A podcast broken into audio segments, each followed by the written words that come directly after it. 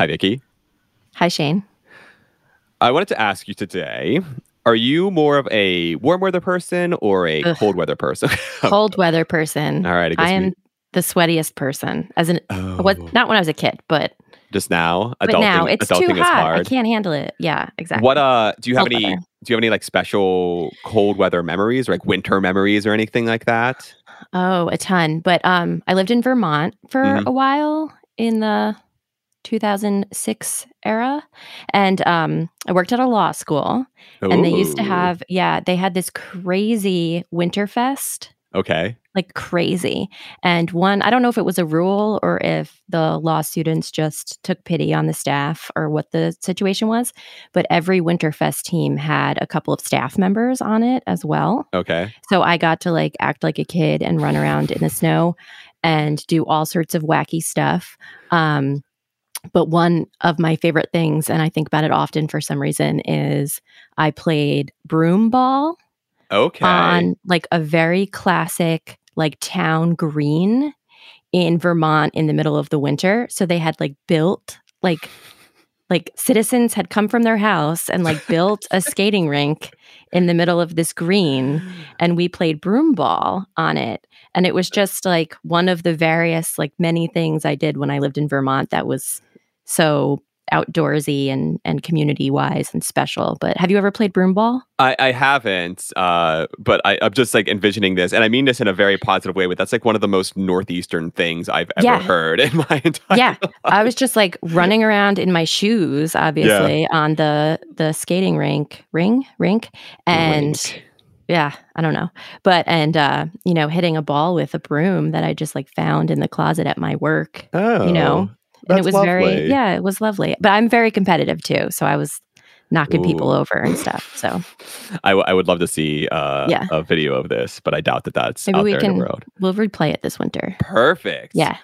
So I'm also very much a cold weather person, but I do have a very. I was just thinking about this before. I have one very kind of special intense heat memory. So I was going to say this past summer, last fall of, what was last year? 21. My partner and I went to the Southwest on a vacation. We traveled like through all these beautiful parks. Like, we're big national parks person people. And actually we got engaged at the Wave, which is this beautiful sandstone structure in the middle of desert. Okay. And Google it. It's absolutely beautiful. And so it was going so well, but we were camping in Zion, and Zion's like in the desert, and it was hot. I mean, at night we're talking about the lows would get down to 80, and I was like at 5 in the morning. And so the day we got engaged, like, we came back from this amazing hike, and we're sitting at this restaurant, and we're camping out that night, and I am so happy but also so angry because I know we have to camp out one more night. And I'm just this is going to be such like a crappy end to such an amazing day. And my partner looks at me and she goes, "Shane, we are adults with jobs and incomes. We don't have to camp. We can get a hotel for the night." It is literally something like in my 30, however old I am, mid-30s years of life, I never contemplated that you can just like buy your way out of something. I was like, of course I can. I'm an adult. This is amazing. So we stayed at like an Econo Lodge or something, and it was like the best experience I've ever had in my entire life. The best hotel you've ever stayed in, I bet. It was amazing. So yes, it would have been a fine night. We had a great day. It was a great experience, but that hotel just made it that much better. And maybe that also cemented the whole proposal thing. You're like, you know what? Yeah. This is right. This is in this moment, this is right. Everything came together. I'm very appreciative. Science is fascinating, but don't just take my word for it. Join us as we hear stories from scientists for everyone. I'm Shane Hanlon. And I'm Vicky Thompson. And this is Third Pod from the Sun. All right, so regardless of my probably only quite fond memory of extreme heat, I gotta say I am not excited about summer, especially because it seems like every single one gets hotter, and there's this La Nina this year, and that's not going to help. But aside from my specific take on awful DC summers.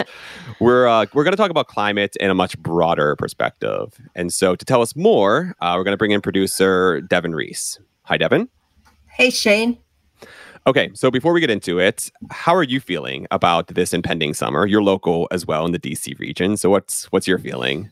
Honestly, I am wishing I was on my way to some icy place, maybe like Antarctica. Oh, me too. But climate change, right? So the poles are melting. Well, that's true. And actually today we're going to hear from Brian Huber, who's going to tell us about Antarctic ice or lack thereof. Oh, so we are talking about melting ice. Yes. Well, and no, it's about how Antarctica got its ice, which is sort of the opposite story of what's happening to the ice today. Brian Huber studies climates of the past. Ooh, and so that could potentially tell us about what's happening now and what's going on in the future. Cool. All right, let's get into it. My name is Brian Huber. I'm a curator of Foraminifera, which are microscopic fossils that make a shell and have an ancient fossil record, as well as they're out alive today.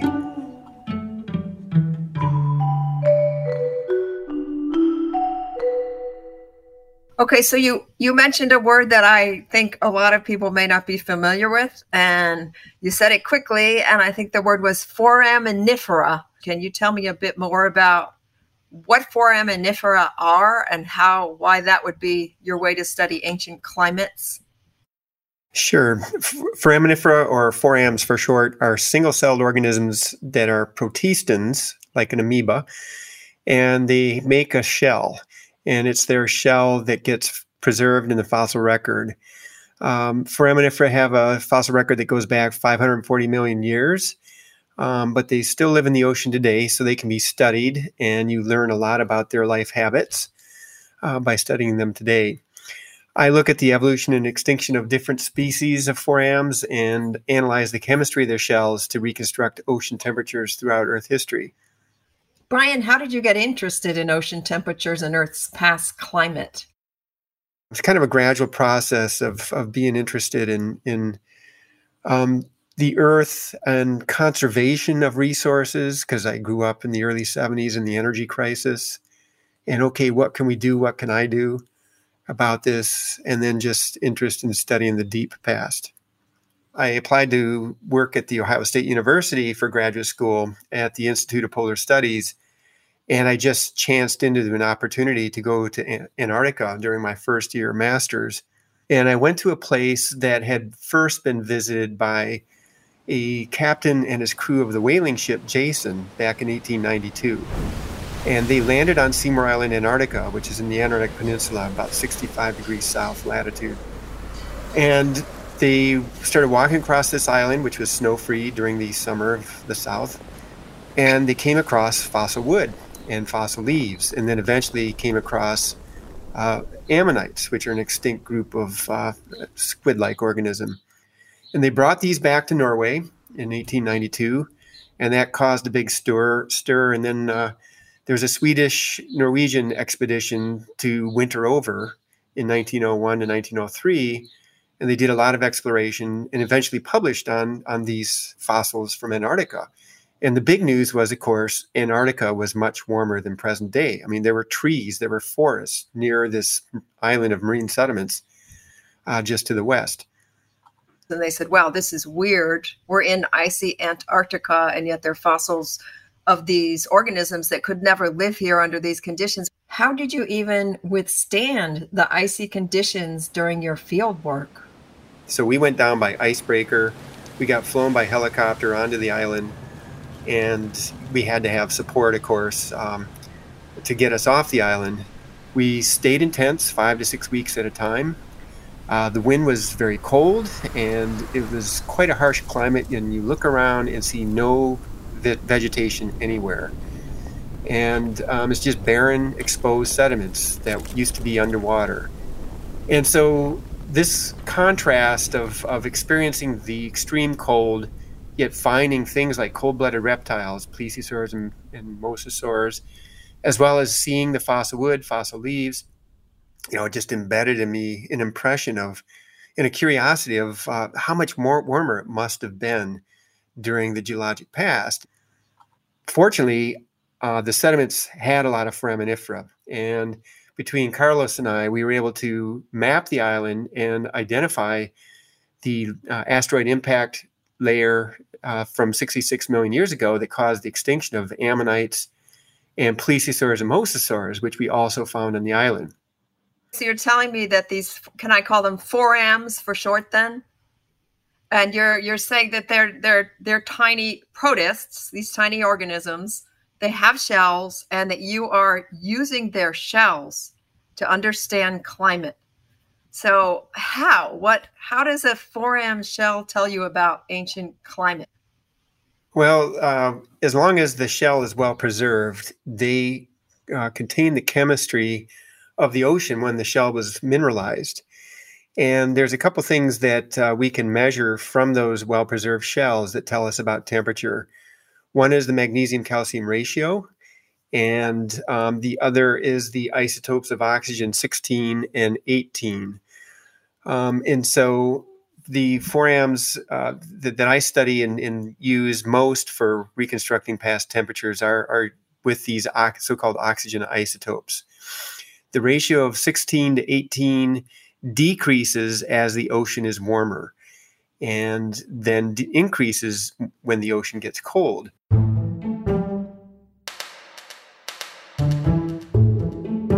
This is fascinating. So the chemistry of ocean animal shells shows ocean temperatures, right? Right. It sounds like these forams are little thermometers only based on magnesium-calcium ratios and oxygen isotopes instead of mercury. And that's wacky that their shells keep a permanent record of temperature. But how do they measure the data from these foram natural thermometers? So when using an instrument called a mass spectrometer, we can determine those ratios and identify when the ocean was warming and when the ocean was cooling. There's a temperature equation that you can plug in these oxygen isotope ratios to, and that provides you with the estimate of actual temperature of the ocean. So you can look at detailed changes of temperature over the course of hundreds to thousands of years, or you can look across millions of years time scale. Okay, that's incredible. So these are all kind of stacked up down in the, in the seafloor or on land in what used to be ocean, and then you're analyzing their chemistry, but you're saying that there's enough known about these oxygen isotope ratios and this magnesium that you can diagnose how warm the ocean was at the time that foram was living. Sure. There's two kinds of forams. One is a kind that floats, and that's called planktonic. And the other is one that lives on the sea floor, and it's called benthic foraminifera. And of course, when you are studying samples that contain both planktic and benthic foraminifera, you're able to measure the temperature of the ocean surface at the same time as the temperature of the ocean floor. And so you're getting these paired measurements of ocean temperature history through millions of years.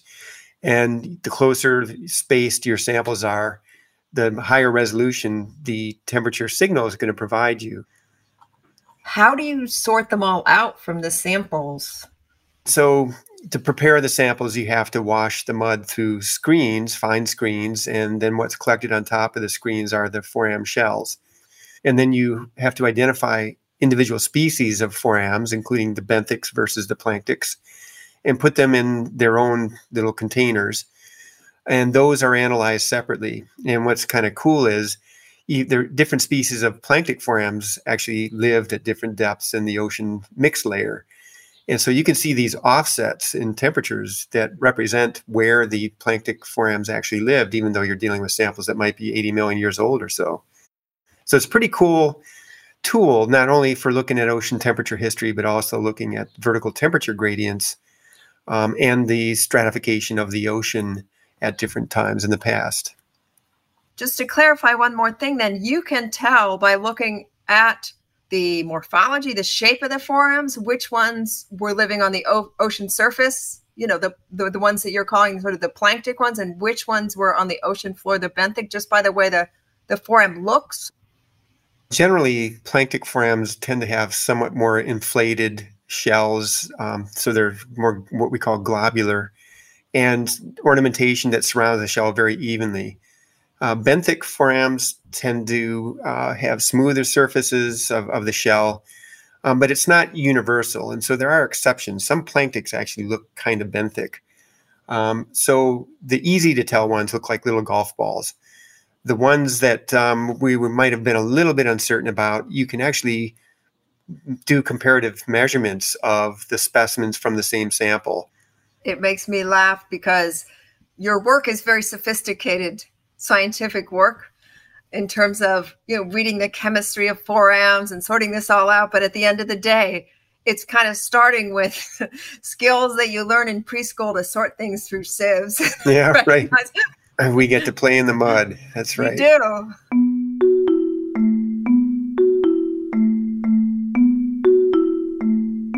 What did the forams from your trips to Antarctica tell you about whether it was icy in the past?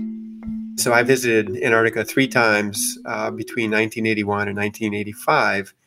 And we systematically mapped the Cretaceous through Paleogene part of the island. So from about 73 million years ago up until about 54, 56 million years ago. It was much warmer than present day. And in fact, we published the first temperature estimates of Antarctica from that time. And the temperature estimates that we got from the planktic foraminifera were about 10 to 12 degrees centigrade. And so, you know, it's not hot, it's not tropical, but it's warm. So, you know, that would be in the 50s Fahrenheit. And so at no time was there a major ice sheet. Was that the warmest it got in Antarctica? Kind of like early spring in the DC area? The warmest part of the Cretaceous occurred about from 94 to 83 million years ago.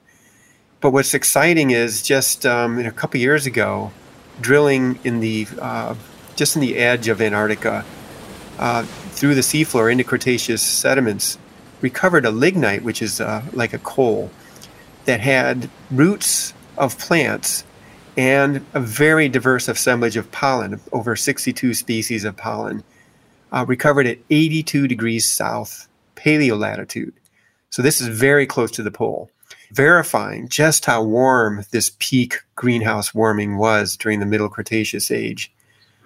If you had to picture what the ecosystem looked like based on that discovery, what can you give us a visual? It's very diverse and very green and thick, with lots of cycads and various, you know, you don't have the kind of northern hemisphere angiosperms as we're used to. So it's kind of a primitive-looking forest, but very swampy, with lots of evergreens and deciduous mixed forests. So swampy and green in Antarctica. Right. That is quite an image.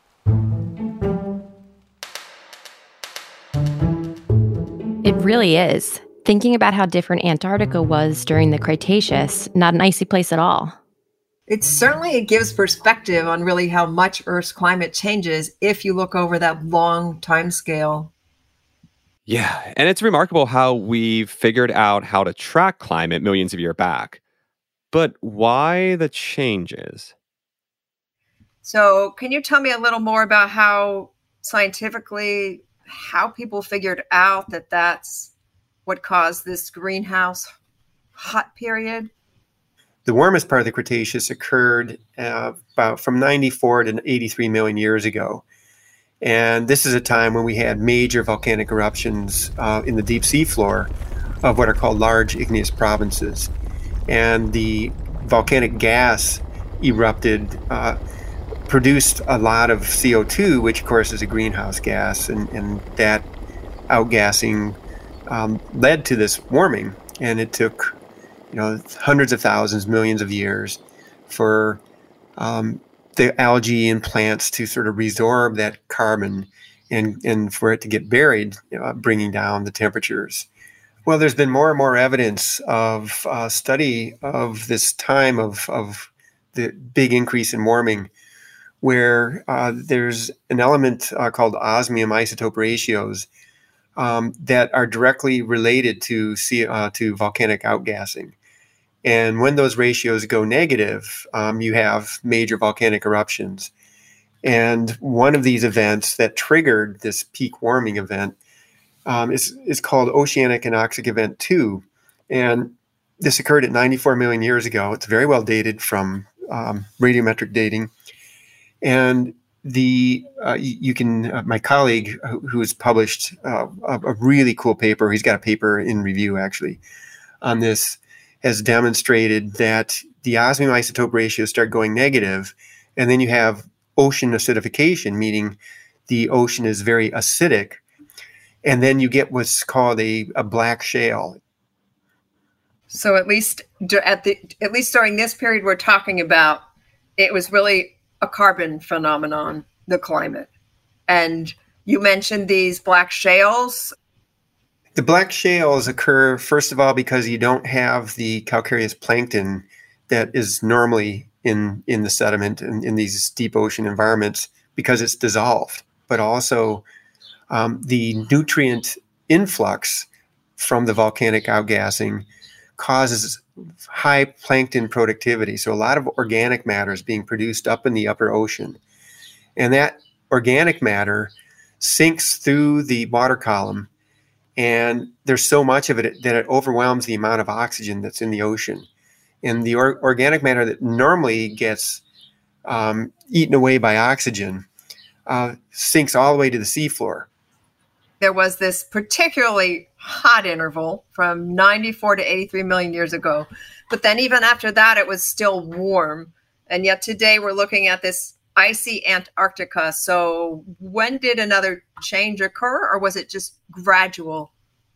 It was gradual, but with some warming blips. And so what's really neat is the Cenozoic, so the last 66 million years, is really well studied for climate change. And the reason for that is the more recent record we have in the deep sea, the more detailed it is because the sediments are worldwide.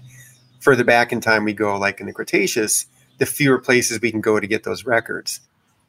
And during the Earliocene, it's warm, and then you see it start to cool, and then you see a warming blip in the Middle Eocene, 44 million years ago or around there. And then it continues cooling. And what's happening is you're getting burial of carbon through shells and through absorption or from photosynthesis, and organic matter from leaves and trees getting buried, and organic matter from the ocean also getting buried. So very gradually, the CO2 is pulled back out of the atmosphere. And because of that, you know, you get this cooling over the long term. And so ice gets to sea level. Our first real record of a permanent ice cap is at about 34 million years ago. But there were ephemeral ice sheets that reached the ocean within some millions of years before that. And so occasionally the ice sheet would grow, reach sea level, and icebergs would go out. And what's neat is you have a physical record of what's called ice rafted debris. And that is sediments eroded from the Antarctic continent that get into the ice because it's bulldozing across the continent. The ice reaches sea level, breaks off as icebergs, icebergs melt, and then the contents of those icebergs, which includes ice rafted debris, sinks to the seafloor. And they're really weird extraneous sediments. They don't make sense in the surrounding clay and tiny plankton shells. You know, you might have pebbles and things that have what are called chatter marks from physical grinding. And so you've got this record of ice rafted debris in combination with the oxygen isotope, magnesium-calcium ratio, and other temperature indicators of rapid cooling at 34 million years ago at the base of the Oligocene epoch. So are you suggesting, Brian, that when you take the sediments and you run them through sieves and try to sort it all out, then that you have to sort out not only all these marine organisms, but you also have to sort out stuff that was brought by ice from land and dumped into the ocean? Yeah, so in the locations that the ocean drilling ship has drilled near Antarctica, you know, you're within reach of these iceberg tracks. And I was on an expedition in 1987 when we drilled the southern Indian Ocean, a place called Kerguelen Plateau, which is some 1,000 miles, I don't know, 800 miles from Antarctica. But it was along the iceberg track from 25% of East Antarctica ice sheet drainage. And so, yeah, when you use a screen to wash your samples, you know, so the mud goes through the screen and the microscopic shells are on top, when ice rafted debris is there, it really stands out as coarse grains of different kinds of minerals, particularly quartz, that normally would not be there in that kind of ocean setting. You said there was an abrupt shift around 34 million years ago where you could see Antarctica getting permanent ice. Was the same thing happening in the Arctic? Because you're really talking about global change here, aren't you? Well, the Arctic has a different history because there's not a continent sitting at the pole. And so the growth of the it's really sea ice that grows there instead of a continental ice sheet. A continental ice sheet can build up, like in Antarctica today, it's a couple miles thick, right? Which stores a lot of water that's, you know, taken out from the ocean and the world's, you know, the climate system of the rest of the world. And so when the ice sheet melts in Antarctica, your sea level goes up, right? So the global sea level curve is really nicely shows the sea level drop in the early Oligocene. And of course, in the northern hemisphere, when you do get the buildup of a cold climate and the Arctic sea ice freezes, you also get a continental ice sheet in North America. I should have mentioned that. And of course, you know, the ice sheet advanced and retreated multiple times during the Pleistocene. And, you know, with ice reaching as far as, you know, central Ohio and out to, you know, Massachusetts coastline and so forth. And that also, of course, is going to store a lot of water, which, you know, gets removed from the ocean and causes sea level change as well. And so the shifts in the ice volume can be somewhat in sync between northern and southern hemisphere at various times, depending on how, you know, extreme the warming and cooling changes are. And so you talked about what caused it to get so hot in that Cretaceous interval, and then what caused it to cool down again with carbon getting sort of reintegrated into the seafloor and they're drawing carbon out of the atmosphere. How did you sort out, say, the puzzle of what happened 34 million years ago? Well, that's a global story, and it's also a plate tectonic story. And so one of the things I didn't mention is, you know, you've got changes in the position of continents, particularly in the southern hemisphere, that also contributed to the cooling and isolation of Antarctica. One is Australia pulled away from Antarctica, initially slowly, back in the early Paleogene, latest Cretaceous. It sort of opened up like a scissors from east to west between Antarctica and Australia. And then the Tasman Rise opened up, and you got deep circulation between Australia and Antarctica. And at about 34 million years ago, you had the southern South America peninsula pulling away from the Antarctica peninsula, and establishment of deep water circulation between those two continents. And so with that and the fact that Africa already was pulled away from Antarctica, you have what's called the buildup of the Circum Antarctic Current, which is an ocean current surrounding Antarctica and thermally isolating Antarctica. So the Circum Antarctic Current is isolating Antarctica thermally, and that's causing buildup of the ice sheet. And then you have these ice sheets reaching sea level and ice shelves, as well as sea ice around Antarctica, produce very cold, dense currents which sink into the deep water. Are you saying then that as the ocean started circulating because of the plate tectonic movements, that drew cold away from Antarctica into other places and contributed to global cooling? It's one ocean in the world. And so this deep water circulation is called a conveyor belt. So it's really the deep, cold, dense currents produced from ice in the polar latitudes that drives the conveyor belt and mixes the ocean currents. And that mixing happens on the order of, like a molecule of water might take 2,000 years to travel back to where it started. So it's, geologically a rapid process, but for human lifetimes, of course, it seems slow. But it's pretty vigorous. Once you get these ice sheets established, you get very vigorous deep ocean circulation.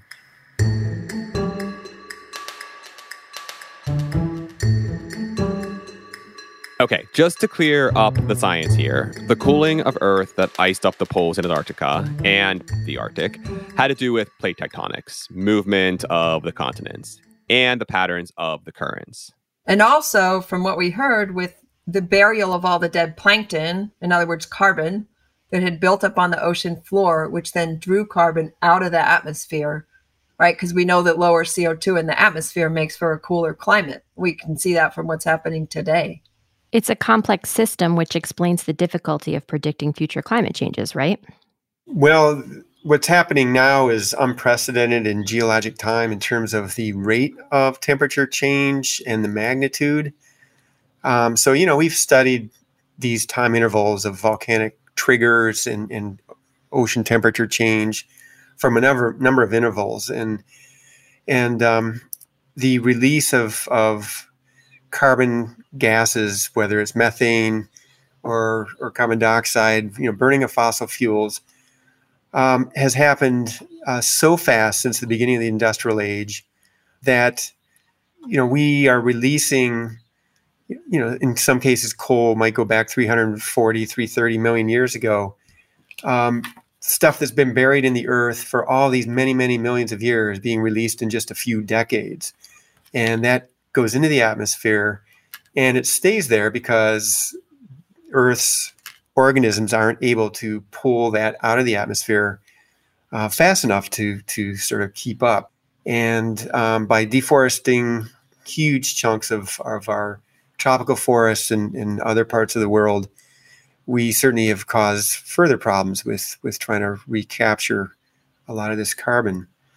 So are we kind of going in reverse then from the geologic scale processes you described, which meant that it was really warm and then it cooled down as carbon got incorporated into the seafloor, and now we're kind of exploiting that carbon from the seafloor and pitching it back up into the atmosphere? Are we kind of going backwards? Yeah, as a colleague of mine wrote in print, we're going back to the Cretaceous. And remember, a lot of this CO2 is coming from coal, and coal has been buried in the earth for hundreds of millions of years. And so we're pumping so much of that CO2 that was buried for these many millions of years and just pumping it into the atmosphere in a few decades. And the data are very clear that we are in a rapid warming, and the rate of CO2 increase is also very rapid and unprecedented. And what's the Antarctic ice looking like as this sort of reverse is going on? Well, people have probably noticed in the news these large ice shelves are breaking up at a faster rate, and so this is because what are called ice streams are moving faster. Antarctic ice tends to be in the past, tens of thousands of years, sort of frozen to the bedrock. But you get this sort of positive feedback when you get melting, sea level rises, the ice shelves start to float a bit, and they melt more, and the bottom of the ice shelves and ice sheets are lubricated, and you get what are called ice streams, and the ice streams start flowing faster. And it's the ice streams that drain the Antarctic ice cap. And those movements are being tracked by satellite. And so there's a clear indication of a couple ice streams that are increasing their rate of movement. And Greenland ice cap is another worry because Greenland is the ice sheets moving faster, the ice streams are moving faster, and Greenland seems to be deglaciating at a pretty fast rate. And so Greenland alone could cause 7 meters sea level rise, which is enough, I think, to cover most of Florida, if not all of Florida. The different climate models have different predictions, but you know, these runaway ice sheet streams can cause very rapid change, and we've seen that in study of the Pliocene and Pleistocene events that have happened in the last million years or so. So do you think in terms of this scale of 4M evolution, if a paleobiologist came along 1,000 years from now and took a look at the 4Ms, would the 4Ms leave a record of this human-caused warming? Well, you know, they're recording the change in temperature, and, you know, if you can measure the changes in decades in sediments that are studied a few centuries from now, yeah, for sure, you'll be able to see this change. I mean, we're looking at, you know, how ocean chemistry has changed since before the industrial age and since that time. And we're also looking at ocean acidification and evidence for that since the industrial age. And, you know, there's areas where it's pretty discernible changes that are occurring. And so within a couple of centuries, judging by the rate at which temperatures are increasing now, this record of warming will certainly be recognizable in the 4M record.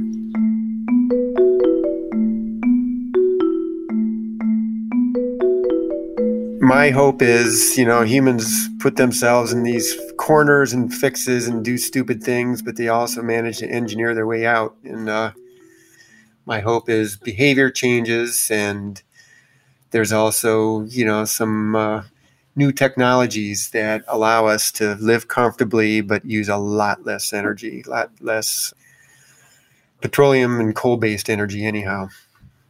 So could humans survive on Earth with if it was a Cretaceous greenhouse climate? Could they survive in those conditions? There's plenty of places where the Cretaceous was probably quite comfortable for the dinosaurs and small mammals to live. And I'm sure humans could or would adapt to that.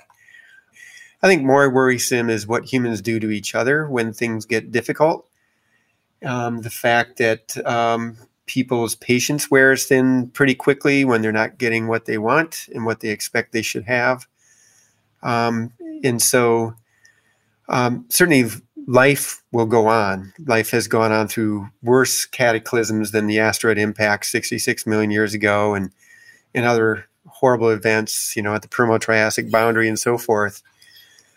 So I think life is going to go on, but humans, I'm not so sure. More because we seem to do really stupid things to each other. So it's a question of, you know, how can we pull together as a global community to deal with this? Or if we can't as a global community, at least have enough wise minds to sort of come up with solutions that we haven't come up with yet. Well, right, and we weren't around for all these other major changes, so the jury's out, really, on our ability to adapt our lifestyles in the face of major global change.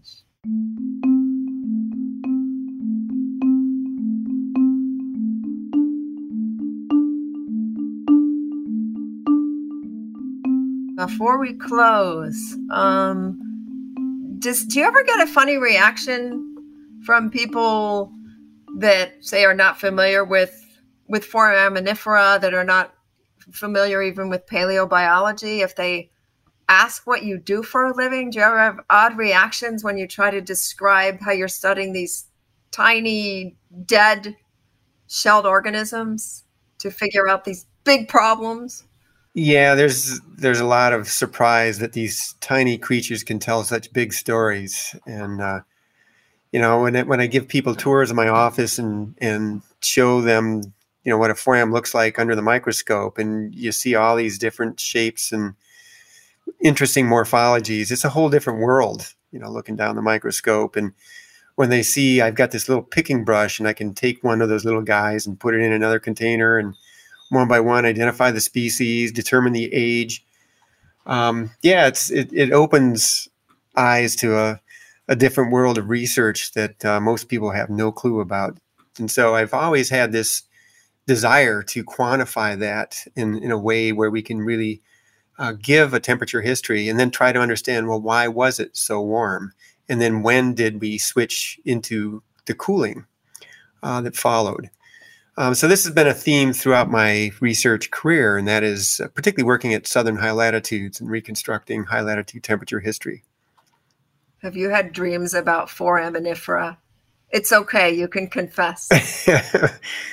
When I am pretty immersed in working on a paper, I will dream about, maybe, I don't know about Foraminifera, but about the deep past. And so just, it's puzzle solving, you know, and I call myself a climate detective. And so, yeah, I've gone into the deep time at times. So. Sounds to me like you're a bit of a time traveler. You're a 4M time traveler. That's right. Great.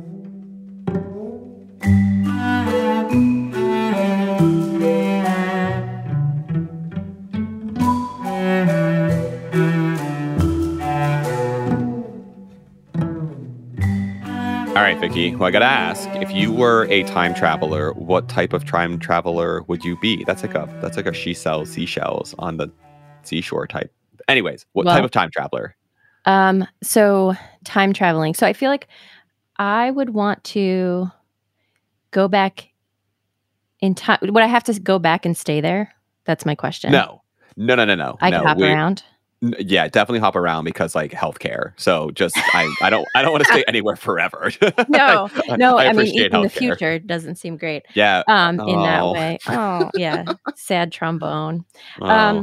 No, I think I maybe not too far back. I feel like I would just want to go back and like check out my family when they were younger and see what was going on, because I feel like so much insight that would lend, or even just back, you know. Short term to see certain situations unfold firsthand. No, that's a great point. I won't name specific family members. How to do this without doing that? But I dated my high school sweetheart. High school sweetheart. I know. Their like her family members knew some of my family members growing up, and would just tell me, if you knew stories about so-and-so, it would blow your mind. I want to see those stories in real time. That's my answer. Did they tell you the stories, though? No, they didn't. That's kind of rude. Well, see, there's my answer. That's where I'm going. Okay. What if y'all were at war? I don't know. Small town, rural Pennsylvania. Maybe. All right. Well, we're both going back to spy on our families, essentially. Right. So that's not creepy at all. No, we're not creeps. Well, with that, that is all from Third Pod from the Sun. Thanks so much to Devin for bringing us this story, and to Brian for sharing his work with us. This episode was produced by Devin, with audio engineering from Colin Warren. We'd love to hear your thoughts on the podcast. Please rate and review us. And you can find new episodes on your favorite podcasting app or at thirdpodfromthesun.com. Thanks all, and we'll see you next week.